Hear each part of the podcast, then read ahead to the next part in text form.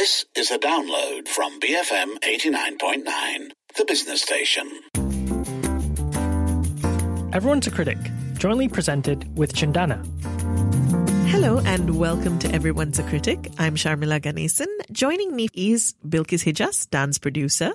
Thank you for joining me today, Bilkis. Thanks, Sharmila. Always great to be here. So we're going to split the show up today into um, two different dance-related things. Um, first, we're going to talk about a movement slash visual arts project called um, Skin to Nature by Suki Yi Carmen Chia and Ryan Ooi. And then we're going to spend the second half of the show reviewing Dikir Through the Lenses by ASK Dance Company just to say both are dance videos so you can actually watch them at your leisure at home they're available on youtube on facebook so yes let's start with uh, suki's skin to nature which is a visually really interesting project. Essentially, it involves um, Suki, who is a dancer, um, having sort of all of these I suppose basically being painted with leaves or, or, or, grass and so on, and then moving amongst, well, literally in nature. Yes, in a green environment. So you see her body, she's wearing sort of a skin toned leotard, um, moving slowly through the trees. And then there are these various close up shots of her face painted to look like a leaf or her hands painted to look like leaves. Um, and in one really striking shot, I felt she's um, got petals stuck all over her face and also petals on her fingers, and she's got uh, a red manicure which also looks like petals. Um, so there's a real blurring of the the idea of what is natural and what is human it's really visually quite impressive i felt yes and i think the the visuals are really the strength of it and and they've also spun it off into a photo series which you can find on um, their various instagram accounts and facebook as well so um, i think I think the visual impact of it is really the strongest thing that comes across. And because it's not a very long video, it's a nice, interesting, it makes me feel maybe a little bit of the outdoors that I haven't been getting enough of lately. Um, it, it made me feel the way I suppose I would feel if I were out there communing in nature. Yeah, you can hear the birds singing in the background. I don't think there's really much of a soundtrack. And yeah, it's only five minutes long. So you get this kind of brief, pleasant, enjoyable feeling of a jaunt through nature. But I think what they were trying to bring out is that interplay between ideas of what is natural and what is artificial and why, if we do, why do we classify humans uh, as always somewhat distinct from nature and not part of nature? And I felt like the video and the photo series played with that quite well. Um, in some ways, being quite artificial, quite visibly artificial. So some of the paint on the skin was not intended to look uh, realistic, to look like a natural texture, and some of it really was intended to look realistic. Um, so there was that interplay sort of back and forth between, oh, that we're being deliberately artificial here, and, and, now we're deliberately trying to blend into a sense of nature. Um, which I thought that play was quite clever as well. Uh, yeah, I completely agree. Um, I mean, the title kind of beckons in that direction as well, skin to nature. Um, I like that idea of how much the skin and painting on skin kind of sometimes faded into the background to the point where it becomes a part of the landscape. And then at other times, um, both her, um, the, the, way she looks, her movements are not at all a part of what's happening around her as well. Um, I found it interesting how this was also mirrored in the movement because some of the movements were very much inspired by um, the swaying of trees or um, the way streams might move, or it, it sort of goes with the sound of the birds that you're hearing in the background. And then at other times, it feels like she's a little bit bit of an intruder in a space. And all of that, I think that contrast between nature and artificial, the contrast between what is um, natural and what is um, almost created. I enjoyed that very much. This is also something that um, works very well as a video. Mm. I actually felt the opposite. I felt like it works better as a series of images. Um, ah, and I didn't feel like the video necessarily brought that much more to it to me than the images did. I didn't feel particularly inspired by the movement itself, and that the movement added another dimension distinct from what was already presented in the static images themselves. Although there was a lovely moment where Suki has her face painted in sort of shades of brown and kind of contour lines, and um, the it's a very close up shot of her face pressed against. It looks like it's pressed against, but probably just behind a very rough tree trunk, and she's scrunching her face up and down different parts of her face, and it sort of looks like if you could imagine her face being a snail and her snail face moving slowly up and down the bark. I felt that was an effective movement moment, but otherwise, I felt that the movement itself was sort of unconsidered and slightly throwaway. Um, the point of having the body in the environment was already made with the photos, and I didn't feel that the video itself really made much more of an impact. Oh, that's interesting. Um, I enjoyed the photos very much. Um, I, I, did kind of spend a fair amount of time looking through them on um, Instagram, but for me, the I think it was the element of sound one the the actual sound of the nature um, and the element of movement in nature itself which helped um, because obviously the photos are still, so you get very strong visually arresting images. But for me, watching those images kind of form and then unform in the video was very, um, I, I, think it felt kind of hypnotic. It felt a little bit magical. Um, I think I enjoyed that. It created a, a, sort of fantastical layer uh, that maybe the photos didn't quite capture. So the photos felt to me like art, like canvases or photographs, um, whereas this felt a little bit more like storytelling in some ways. Yeah, well, I think Suki's got a lot of experience working with photographers, and also she has worked a, a lot with her own dance film projects, most of which are quite um, quite small, and again in collaboration with other artists, both local artists and artists around the world. Um, so it's interesting to see her bring this perspective to the project, and also interesting to see these other artists who I wasn't uh, familiar with, um, Carmen Chia and Ryan Ooi, uh, working, and and it seems to be a quite a productive um, collaboration. So hopefully they will continue to work together in some ways. Although I am aware that Suki will be leaving the country, I think, uh, shortly. So I'm not sure how long we will have her in Penang, but hopefully at some point. It's um I'm glad that you mentioned the collaborators because I think the particularly with the with the video the we talked a lot about the visuals and and they're great. Carmen Chia's um, paintings on Suki skin is is beautiful.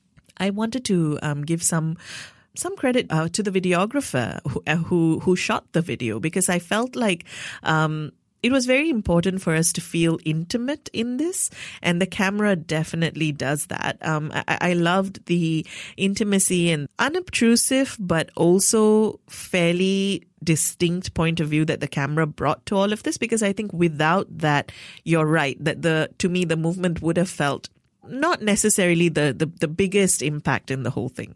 Yeah, it's nice that you bring up that idea of intimacy. I hadn't really thought of that. But yeah, often the camera is extremely close and you get this great feeling of skin sort of filling the entire screen, which I think is also something that we're missing in this pandemic age, of course. We don't get as close to people as we used to and we might like to. And it's lovely to have that feeling of real organic um, skin closeness. I think one of the interesting things that the pandemic has done, particularly with dance for me, is um, you're seeing a lot of dancers here experimenting with how they present their works, um, with form and with format. And, and this is an example of something that I think, uh, in many ways could be a lot more relatable than asking someone to go attend a dance performance. And, and I think that's one of the things that I found over the last year that I've suddenly found it much easier to share dance works with people who wouldn't typically be interested in watching a dance performance live. Yeah, they're much more accessible. And also because they're short, um, they are much easier for people to digest. And I think also in many ways, people are willing to accept a certain degree of nonlinear narrative in digital works. We have been primed for it to be okay for things to jump from one idea to another. You know, MTV little music videos 30 years ago were already creating this sort of cacophony of images that they would throw at you. And you somehow had to find your way as an audience member through all of those images. And you didn't find, didn't feel that it was confusing mm. or you were lost. But often people who watch contemporary dance live report feeling that, oh, I didn't know what was going on. And so I, I felt shut out by it. Whereas when we watch digital products, we, we have much less pressure to know what's going on in that same kind of a way. So I think in that way, contemporary dance may communicate digitally better um, or communicate better to our expectations of what digital medium is rather than seeing it live on stage, which would be kind of ironic for a live art form. We've been talking about Suki Yi's um, dance video, well, movement video, I think is more fair to say, uh, called Skin to Nature. Uh, it's a collaboration with visual artist Carmen Chia and videographer, photographer Ryan Ooi. And you can watch that video on uh, Yi's YouTube channel. You can also look them up on Facebook or Instagram. The photo series is also available there. And coming up, we'll be discussing a different dance video, ASK Dance Company's Dikir Through the Lenses. But let us know, um, have you been watching more dance online over the course of the last year? You can WhatsApp us 018-789-8899, tweet us at BFM Radio. You're listening to Everyone's a Critic, BFM 89.9. You're listening to Everyone's a Critic, jointly presented with Cendana. Be free-minded, BFM 89.9. You're listening to Everyone's a Critic, jointly presented with Cendana.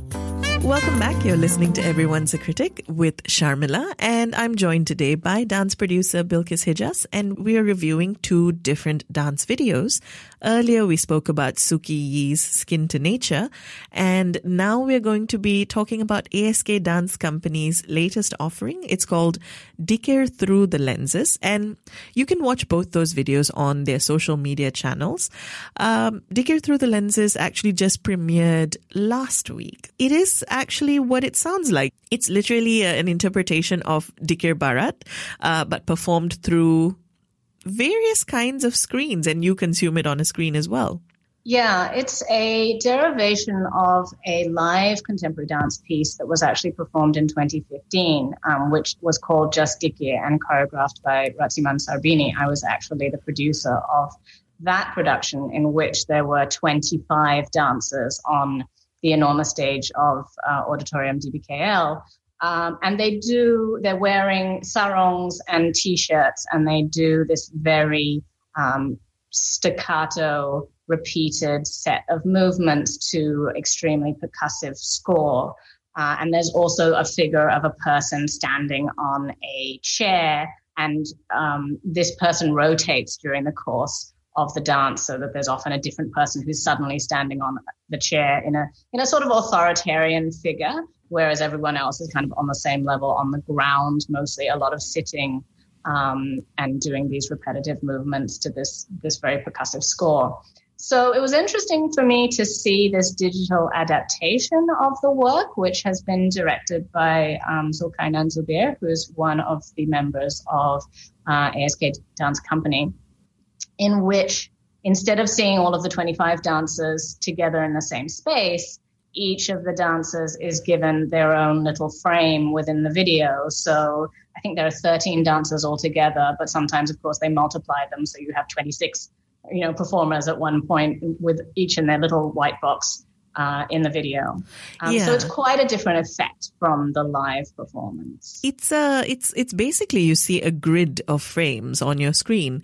Sometimes you get just a few, um, and then that figure of the person standing in the middle visually it's very arresting i have to say i i watched it on my tv and it's great. It looks great. The sameness of the white t-shirts with the contrast of the multicolored sarongs that they oh, wear. Really nice. um, I, I never watched the staged version of this performance, but certainly as a video, visually, it works really well.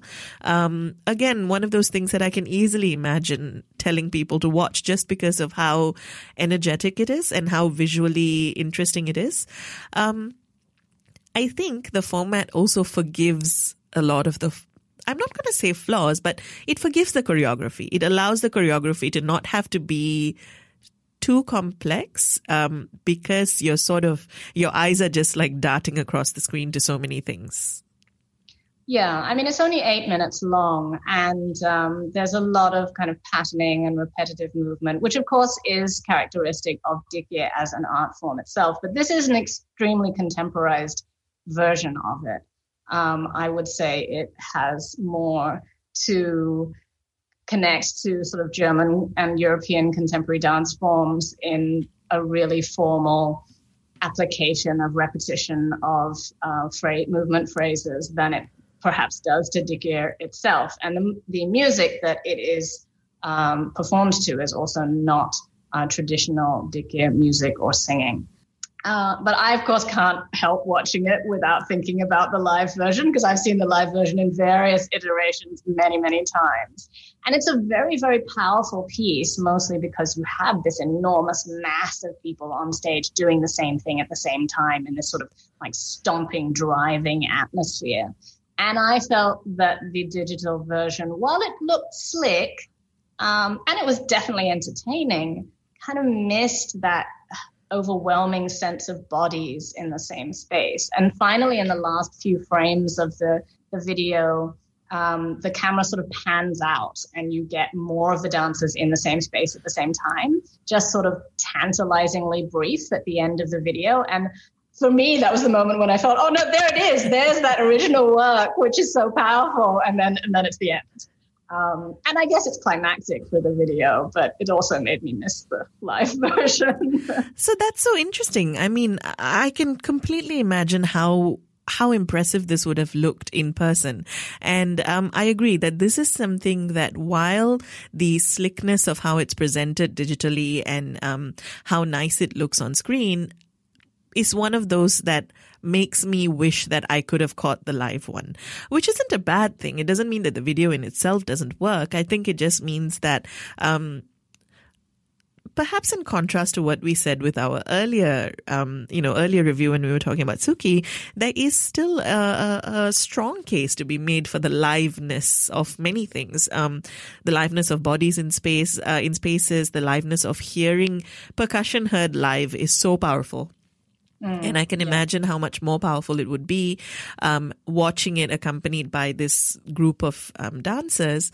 Um, in terms of introducing people to um, what this form of dance might be or what it would look like, is this a good introduction, you think? Yes, I think it's certainly better than nothing. Mm-hmm. And for many people, this will be the only this the only form of this dance they will ever see. And that, of course, is the great appeal of the digital format is that it can reach many, many more people over a much longer period of time than a very short run of dance live on stage.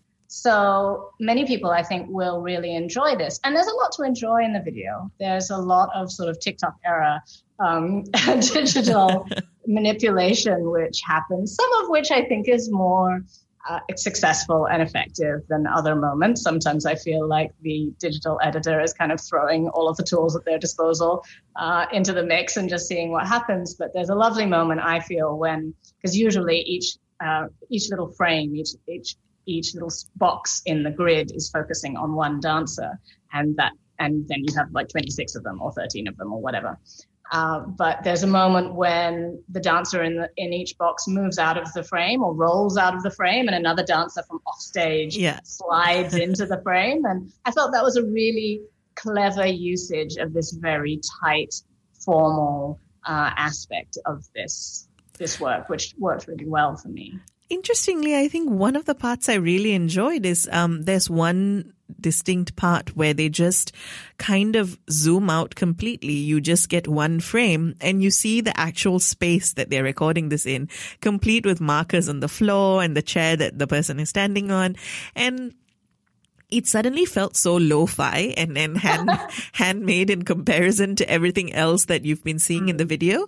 And I found it sort of cute and whimsical that they decided to include that because it suddenly reminded me that despite the slickness of what you're seeing and the extreme extremely digital look of what you're seeing, um, these are real dancers and that they're doing this in a in a real space. And it kind of also got me thinking about the challenges of performing to a camera because these are essentially live performers who have now had to think about how to present what they do to a camera to an audience that's actually not there.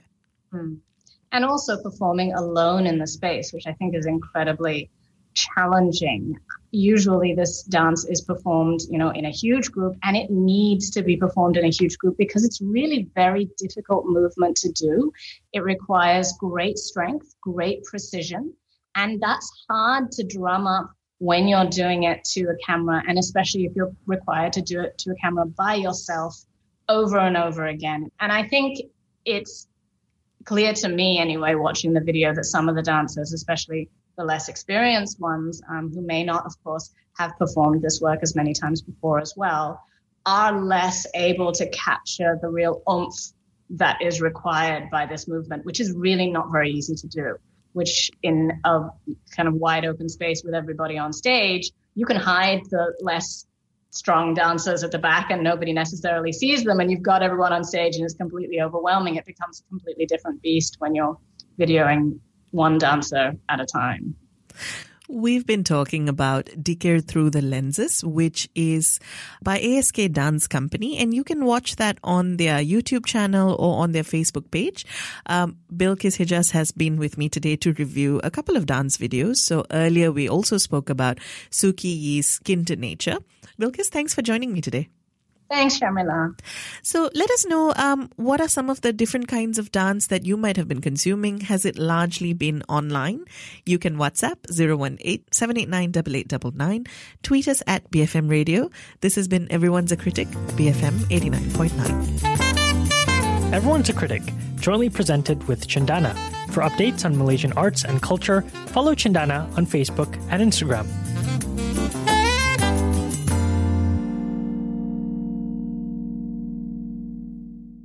Thank you for listening to this podcast.